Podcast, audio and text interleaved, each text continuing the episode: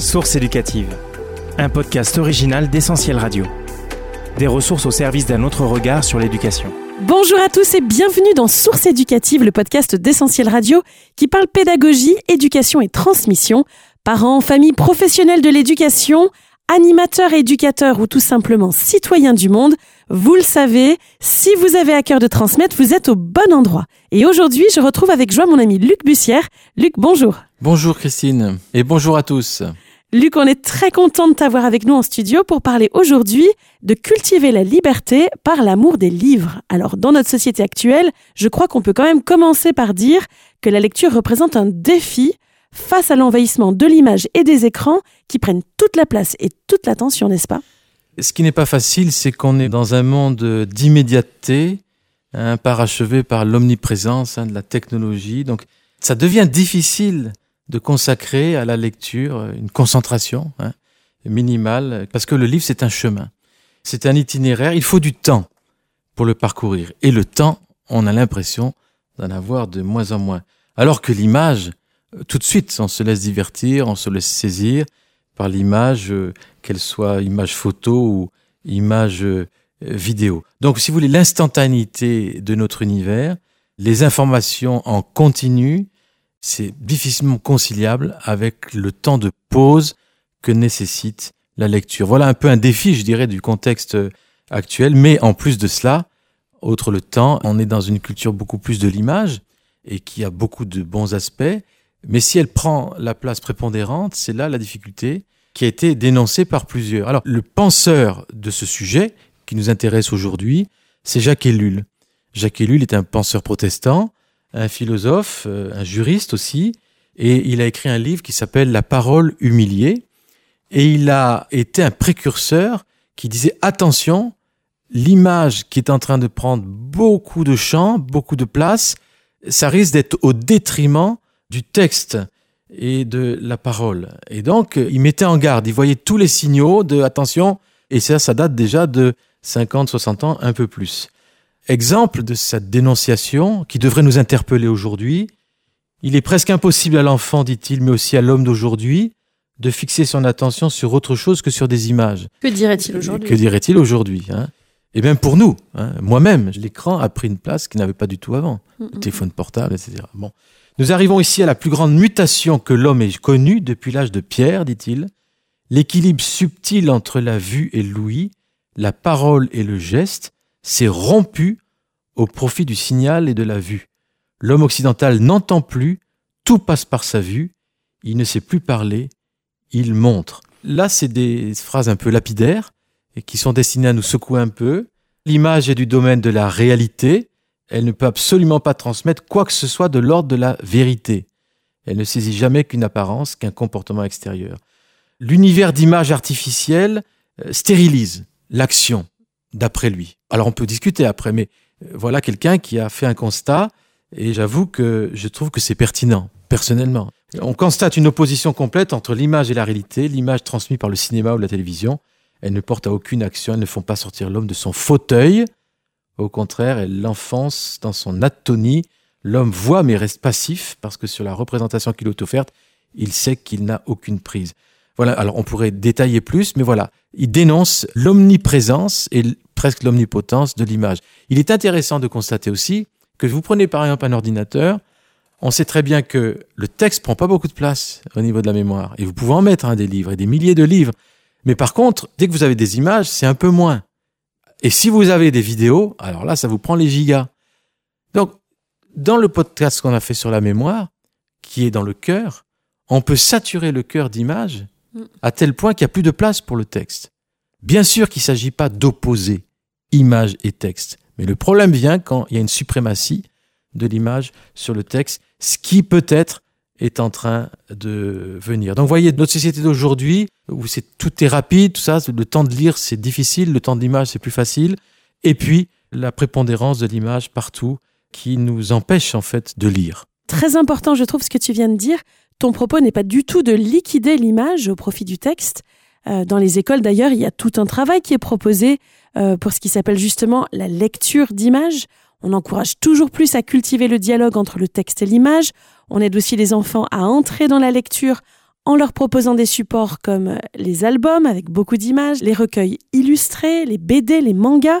Donc l'image, il faut apprendre à la lire également, elle est utile. Absolument. Je rappelle que l'introduction de l'image dans l'éducation a été extrêmement profitable. Et un des premiers qu'il a fait, c'est Comenius, qui, pour le premier, dans son Orbis Pictus, un, manuel scolaire, en face des mots, il mettait des images pour la première fois. Et ça a bien aidé les enfants à mémoriser. Donc, bien, on n'est pas du tout là pour dénoncer l'image, mais on dénonce une prépondérance. Euh, voilà. Je te rejoins complètement. L'image, oui, mais pas au détriment du texte, de l'apprentissage du mot juste, de l'enrichissement du vocabulaire, car ils sont au service d'une pensée précise, construite et d'une pensée libre peut-être également. La racine du mot libère, hein, livre, c'est à la fois le, mot veut dire livre et veut dire liberté aussi.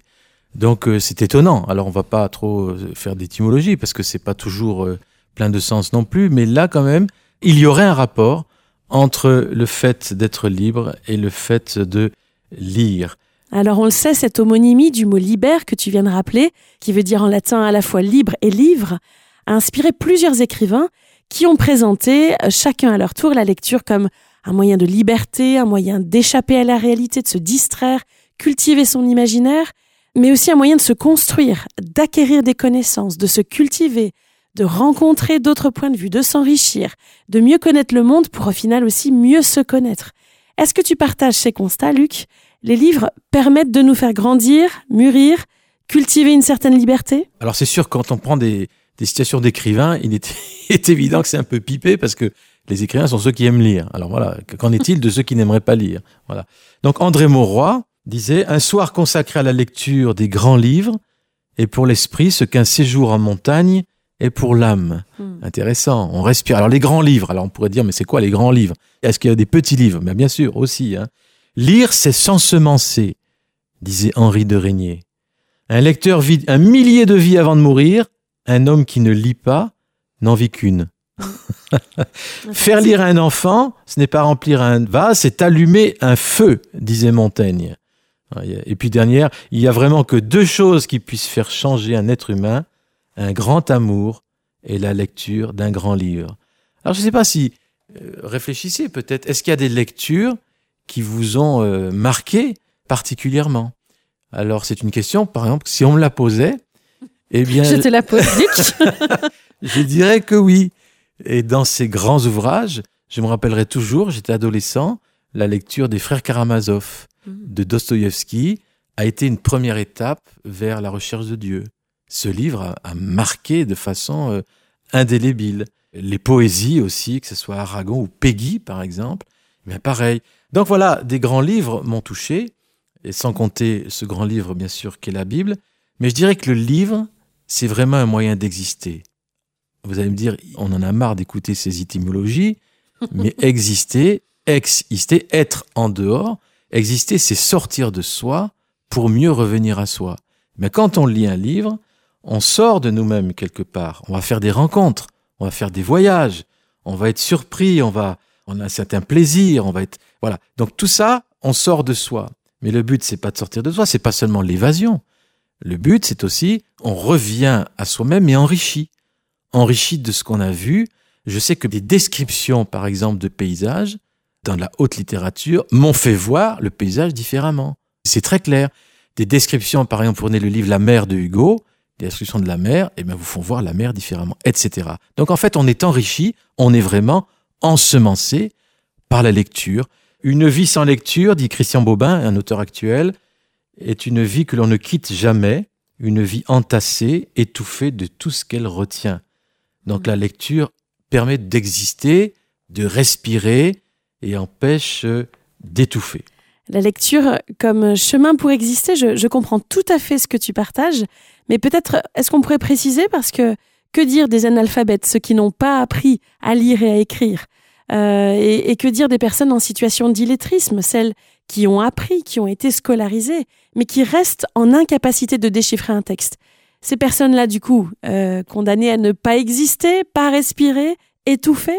Alors ceux qui peuvent pas lire, eh bien, ils n'ont qu'une envie, c'est d'apprendre à lire. Par exemple, j'étais en, en Kabylie, en Algérie, dans les montagnes, et j'ai rencontré des chrétiennes qui ont découvert la foi euh, par image. Jésus lui-même s'étant présenté, elles l'ont vu, etc. Donc vous allez me dire, pourquoi lire? Puisqu'elles ont expérimenté la présence de Dieu même. Mais figurez-vous, le pasteur qui m'accompagnait m'a dit, bah, ces femmes, leur premier désir, c'était d'apprendre à lire cette parole. Parce que ce pasteur qui leur expliquait ce qu'elles voyaient, par exemple, elles ont vu en image des textes entiers des Écritures, donc lui, il leur donnait le texte. Au bout d'un moment, elles se sont dit, je veux apprendre. Donc, il y a un désir de lire, je crois, qui est naturel, qui est normal, qui est sain, même si c'est tard. Et euh, ça ne veut pas dire qu'on n'est pas un homme si on ne sait pas lire, mais il y a une ouverture au monde et une ouverture vers soi-même aussi, qui est absolument euh, incomparable quand on fréquente les livres. C'est ça, la lecture donc comme chemin pour mieux exister, comme chemin qui nous conduit au dehors de nous-mêmes pour mieux nous retrouver ensuite enrichis, nourris, inspirés. On entend aussi souvent l'idée que la lecture nous tient compagnie, Luc. Elle nous accompagne en fait dans notre vie et dans les différentes saisons, les différentes étapes de nos vies. Alors elle tient compagnie, c'est sûr. Vous savez, j'ai un papa, j'avais dit, qui est militaire, il était marin à la marine nationale, et quand il était en Indochine, il me disait toujours que un des moments de délectation, c'est quand il allait dans sa cabine et qu'il se mettait à lire du Proust. Et là, il tombait dans un autre monde qui lui a fait aimer cet auteur. Ça l'a plongé, ça l'a évadé, quoi, bien sûr.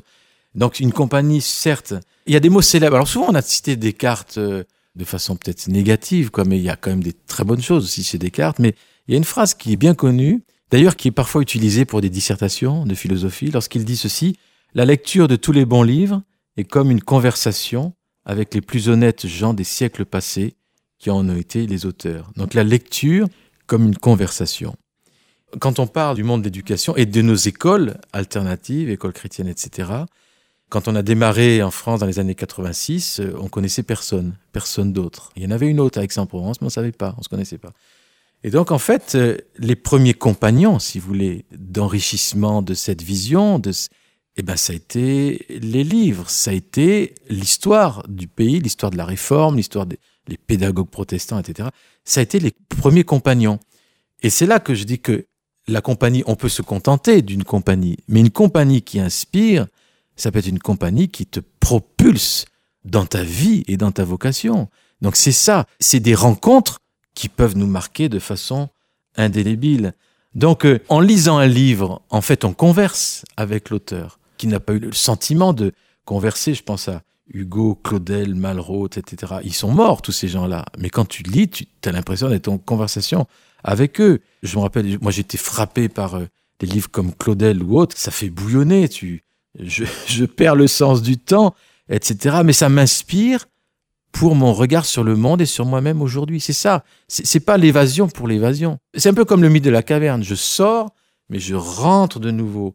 Donc voilà, la lecture, c'est une compagnie. Quelqu'un disait de façon très jolie, un écrivain est alors une sorte d'hôte invisible qui vous ouvre sa porte, vous invite à vous asseoir, vous offre à boire et à manger, vous parle de sa propre vie et vous aide à mieux comprendre la vôtre. En fait, le livre, si l'écrivain c'est un hôte, le livre c'est comme une chambre d'amis où on vous accueille pour une nuit, pour un moment.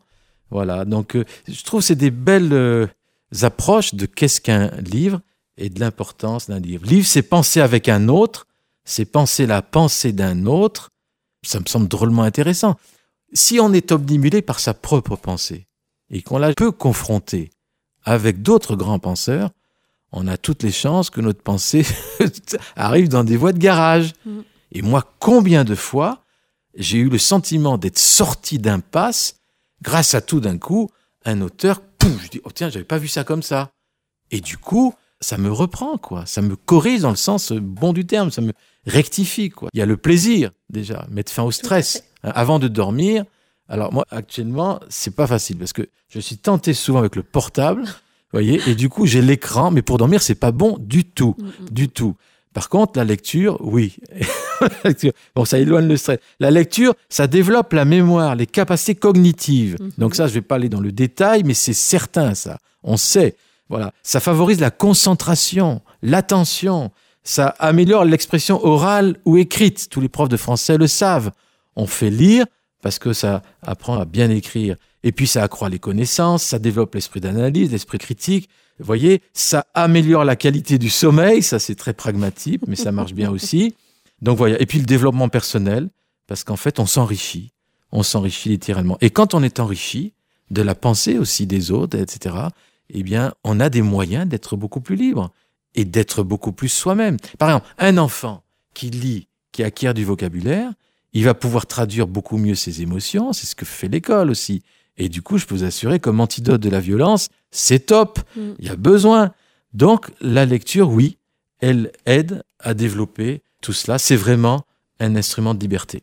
Alors il y a un regard parfois très sévère qui est porté sur la jeunesse aujourd'hui en disant que les jeunes ne lisent plus ou ne lisent pas assez. Je crois que c'est pas tout à fait vrai. Alors, j'ai été étonné aussi parce que je pensais qu'il y avait un déficit réel. Et là, j'ai trouvé des statistiques. euh, les jeunes lisent toujours. Alors, bien sûr, à l'école, hein, euh, 8 jeunes sur 10. Ils consacrent 3 heures de lecture par semaine, lisent en moyenne 4 livres par trimestre, que ce soit pour le plaisir, donc on parle de 55%, se détendre, 48%, s'évader et rêver, 42%, vous voyez Intéressant. Et puis, euh, l'étude montre aussi que près de 3 sur 4 aiment lire. Vous vous rendez compte? 3 jeunes sur 4 aiment lire. Euh, Franchement, c'est c'est encourageant. Donc, non seulement ils lisent, mais ils aiment lire. C'est vrai que le cadre scolaire va favoriser cela. Je rappelle ce qu'on avait dit dans un podcast précédent, c'est que les premières écoles dans la tradition judéo-chrétienne, chez les, les peuples juifs, c'était les maisons du livre, hein, justement. Les, le livre était euh, valorisé, euh, était au cœur de l'école. Mais c'est quand même encourageant. Il y a un goût qui est là. Et euh, pour La trans... vraie di- Oui? Pardon, la vraie difficulté, c'est peut-être euh, le manque de temps finalement. C'est pas un manque d'intérêt, c'est pas une désaffection pour la lecture, mais un manque de temps et puis une concurrence avec euh, toutes sortes d'activités. Il n'y a jamais eu autant de concurrence à la lecture qu'aujourd'hui, c'est sûr. La télévision, déjà, quand elle n'était pas là, ça aidait la lecture. Ça aidait à raconter euh, des histoires. Et le développement de l'imaginaire, qui est primordial, il vient en partie aussi grâce euh, à la lecture. Source éducative. Des ressources au service d'un autre regard sur l'éducation. Alors dans l'incitation à la lecture, Luc, évidemment, les parents ont un grand rôle à jouer, les enseignants aussi, et d'une manière générale, les écoles devraient être au service d'une éducation réflexive qui forme la pensée par la lecture et la fréquentation de, toutes sortes de textes. Mais toi, Luc, euh, pourquoi tout un épisode consacré à l'importance de la lecture? Est-ce qu'au-delà de l'éducatif, au niveau euh, spirituel, théologique peut-être, tu y vois aussi un enjeu Euh, oui, il y a un enjeu qui n'est pas seulement souligné par euh, le christianisme, mais qui est souligné par d'autres, au niveau de l'enjeu spirituel. Je parle par exemple de Marcel Proust, on peut pas dire que c'est un chrétien dans le sens euh, qu'on l'entend nous, mais la lecture, dit-il, est au seuil de la vie spirituelle, elle peut nous y introduire, elle ne la constitue pas. Donc l'introduction à la vie spirituelle, alors dans la vie spirituelle, on peut tout mettre, mais c'est quand même une porte qui nous ouvre à ça. Et Christian Boubin qui nous dit, je trouve mes lectures dans la lumière du ciel, c'est le livre le plus profond qu'il soit, et ce n'est même pas moi qui en tourne les pages. Donc là, il parle d'un autre livre. d'un autre livre Alors, et c'est là que j'aimerais en venir. C'est étonnant, mais est-ce que vous êtes posé la question pourquoi vous avez deux yeux? Non. Alors, euh, pas vraiment, hein, ça aide. C'est mieux qu'un, mais ça aide. Mais il y a un auteur suisse qui disait ceci. Il disait qu'on a deux yeux parce que tout se résume à deux livres.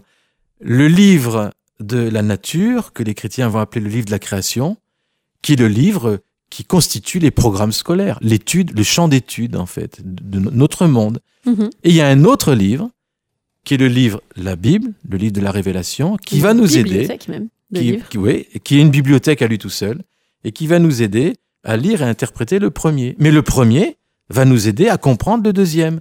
Donc, les deux yeux sont nécessaires, on a besoin des deux pour être un homme et pour être véritablement libre, c'est-à-dire pouvoir assumer des responsabilités, euh, pouvoir assumer une vocation, un service dans le monde. Donc, euh, je vais vous lire euh, une portion du texte de ce roman de Gothelf, ce Balzac chrétien, de son livre Anne Babi Jovager. Nous sommes dans la Suisse germanophone. Aussi, l'être humain qui possède un œil peut-il s'estimer heureux? Car que serait l'être humain s'il n'avait aucun œil? Mais il est plus beau et mieux de posséder deux yeux plutôt qu'un seul. Dieu nous a donné deux yeux, et l'être humain qui n'en possède qu'un seul restera toujours à moitié aveugle. Dieu, nous ayant donné deux yeux, il nous a donné aussi deux livres. Le vieux livre sacré dont un vicaire n'est pas seul à faire l'exégèse, là il parle de la création, hein, mais que chaque chrétien doit comprendre. Mais il y a aussi ce magnifique livre, qui est vieux et pourtant nouveau chaque jour. Ce magnifique livre naît d'une source divine comme naît un fleuve alimenté par d'innombrables ruisseaux. Sur ce livre nourri par des sources jaillissant de chaque poitrine humaine, Dieu envoie son souffle vivifiant et le décrit feuille par feuille devant les yeux de chaque humain. Et de même que les deux yeux s'entraident de façon inexprimable, que l'un sans l'autre se sent abandonné et solitaire, réduit dans sa qualité par rapport à autrefois, ainsi en est-il de même le premier livre et l'autre livre. Un livre jette sa lumière sur l'autre livre, des deux se donne un courant de vie, et les deux livres restent pour le moins dans le demi-jour sans l'autre. L'être humain, qui ne sait lire qu'un seul livre, est pour ainsi dire seulement à moitié homme, doué d'une demi-intelligence, ou bien il est semblable à quelqu'un qui n'aurait qu'un œil. S'il ne sait lire que sa chère vieille Bible, il parvient certes à connaître ce qui a été, mais non ce qui est, il comprend ce que Dieu est, mais la façon dont il règne sur le monde du reste caché. Il parvient à connaître les contenus de la foi, mais sans trouver son chemin dans la vie. Mais celui qui lit seulement le livre de la vie ne cesse de lire sans jamais parvenir à découvrir un sens. Bien qu'il lise toutes les phrases les unes après les autres, sans en comprendre le sens, glisse une perle après l'autre sur un fil interminable sans parvenir à confectionner un collier. Il ne cesse de courir, mais sans parvenir à confectionner ce collier. Il ne cesse de courir, mais sans parvenir à la sortie. Cherche sans trouver ce qui est juste. Donc voilà un texte admirable qui vante l'importance de lire avec les deux yeux pour les deux livres que Dieu nous a donnés. Je joue un peu sur les mots peut-être, mais quand on parle de lecture, de quelle lecture parle-t-on? Par exemple, on peut savoir très bien lire en CP, par exemple, fin CP, on arrive à très bien lire. Mais qu'en est-il de ce livre de la création, de sa lecture Comment arrive-t-on à le déchiffrer? Est-ce que le sens de cette création? La Bible nous dit que toute la création parle de la gloire de Dieu. La Bible nous dit que les choses visibles reflètent les invisibles. Donc la capacité de lecture de la création est tellement importante, mais à partir du moment où elle renvoie à son auteur. Et c'est là que j'en viens à l'épître aux Romains, au chapitre 1. Il est dit que les hommes ayant connu Dieu, parce que sa présence est manifeste dans ses ouvrages, ils ont refusé de le reconnaître. Ils ont refusé de reconnaître l'auteur. Et la conséquence de ce refus, alors là c'est intéressant, c'est l'obscurcissement de l'intelligence. À cause de cela, leurs pensées ont été plongées dans l'obscurité, etc. En fait, nous avons une description d'une civilisation actuelle, occidentale, dont l'intelligence est plongée dans les ténèbres. Donc ça veut dire quoi? Ça veut dire que si on veut lever une génération qui apprenne à lire, il faut qu'elle apprenne à lire avec les deux livres. Et c'est ça qui va nourrir et peut-être eh bien aider à ne pas rester dans les pièges de l'image ou les pièges de l'absence de réflexion. Parce que l'attention portée pour lire un livre, c'est une attention portée pour la pensée, pour développer la réflexion, et ça c'est absolument nécessaire pour qu'on ne soit pas des moutons de panurge qui suivent n'importe quoi, n'importe quand. Donc voilà, je pense que la lecture forme à la liberté, c'est-à-dire confronte les enfants avec d'autres points de vue, ils peuvent nourrir aussi leur point de vue, le changer parfois, enfin l'aiguiser et c'est comme ça qu'on devient libre. C'est pas en ayant confronté qu'à une seule pensée, fut-elle même la Bible. Et c'est pour ça qu'on a besoin de se former et de se réformer au contact euh, de textes, mais aussi au contact d'une lecture différente de la création. Hmm, j'aime bien l'idée d'un dialogue, d'une confrontation entre euh, deux lectures, deux livres, deux pensées. Et j'en suis convaincue, la lecture de la Bible nous donne la possibilité de connaître le monde, de mieux le connaître, de mieux se connaître soi-même également, et enfin et surtout de connaître Dieu lui-même, qui est la parole. D'ailleurs, à ce stade de notre réflexion, si tu le permets, je pense qu'il y a un verset de la Bible qui est incontournable. C'est celui qui introduit l'évangile de Jean, Jean chapitre 1, et je vais en faire la lecture. Au commencement était la parole, et la parole était avec Dieu, et la parole était Dieu. Elle était au commencement avec Dieu. Toutes choses ont été faites par elle. Et rien de ce qui a été fait n'a été fait sans elle. En elle était la vie, et la vie était la lumière des hommes. Fin de cette lecture, mais j'avais vraiment envie de le redire. Lisons la Bible et laissons la Bible éclairer nos lectures de façon à pouvoir nous forger une pensée stable, une pensée équilibrée. Luc, est-ce que pour terminer, tu aurais une dernière lecture à nous faire? Tout à l'heure, tu as lu un long passage et je trouve que c'est particulièrement adapté dans un épisode qui nous invite à développer notre réflexion au contact de la lecture, au contact des textes. Qu'est-ce que tu pourrais nous proposer pour bien terminer? Alors oui, vous savez que au XIXe siècle, les protestants ont été les acteurs euh, de l'école laïque, avec Jules Ferry en particulier, mais tous ces ministres, beaucoup de protestants, etc. Vous avez un courant quand même qui se posait des questions en se disant oui mais si on enlève la confessionnalité et qu'on devient école laïque, qu'en est-il de la Bible qui fait notre héritage, nos valeurs, etc. Et Edmond de Pressensé était l'un de ceux qui a combattu pour que la Bible reste présente dans la salle de classe. il a dit ceci, l'école sans la Bible, c'est pour nous l'école décapitée, ou pour mieux dire, matérialisée et dépourvue de son moyen le plus efficace d'influence et d'éducation. Et donc ça rejoint un article récent qui est sorti dans un magazine euh, en France euh, qui parlait de les foyers français et la Bible. Et donc, il semblerait qu'on ait passé en 15 ans de 41% de Français qui avaient la Bible chez eux à 20%. Ça, c'est juste le fait d'avoir une Bible. Alors maintenant, le fait de la lire, c'est encore, autre, chose. Et j'aimerais aussi souligner que même dans le monde protestant évangélique, les statistiques montrent que la lecture diminue de la Bible. Alors on parlait de mémorisation, mais là on n'est même pas là. On est même à la lecture elle-même. Donc il est bien évident qu'on est embarqué, si vous voulez, dans une sorte de courant où il n'y a pas le temps de lire. On prend plus le temps de lire.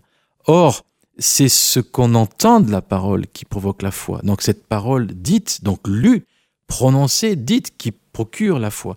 Donc là, on est devant des problématiques, non seulement en tant qu'éducateur, mais en tant que chrétien, pour euh, réapprendre à lire et à lire avec les deux yeux. Il faut que les églises évangéliques continuent Edmond de Pressensé, aient leurs propres écoles et qu'elles ne reculent pour cela devant aucun sacrifice. Ouf, merci Luc. Il faut que les églises, j'ai bien entendu, il faut que les églises évangéliques aient leurs propres écoles et qu'elles ne reculent pour cela devant aucun sacrifice parce que, et tu le citais plus haut, parce que la Bible doit rester présente dans l'éducation, elle doit rester présente dans les salles de classe. Excellent programme. Merci Luc pour cette invitation à la lecture et peut-être même à la lecture de cet ouvrage d'Edmond de Pressensé. Tu pourrais nous en donner la référence peut-être? Oui, c'est L'école et la Bible, mais c'est un ouvrage qui ne se trouve plus. C'était un sermon qu'on trouve dans des archives, mais malheureusement, voilà. Alors on l'écoutera à nouveau lu par toi et on te remercie. Merci beaucoup. Merci Luc, hâte de te retrouver pour un nouvel épisode et pour en apprendre un peu plus sur cet Edmond de Pressensé. En attendant, cette discussion donne déjà matière à réfléchir sur le temps que nous consacrons à la lecture et également sur la constitution de nos bibliothèques et de nos CDI au sein des établissements Qu'est-ce qu'on donne à lire à nos élèves? La réflexion mérite toute notre attention, je pense, et peut-être aussi une réécoute de notre part, en tout cas de la mienne, c'est sûr. À cet effet, je rappelle qu'on peut retrouver cet épisode de Source éducative ainsi que les huit précédents sur le site essentielradio.com et sur toutes les plateformes de streaming Spotify, Deezer, iTunes ou encore Google Podcast. À très bientôt pour un nouvel épisode. Source éducative. Un podcast original d'Essentiel Radio.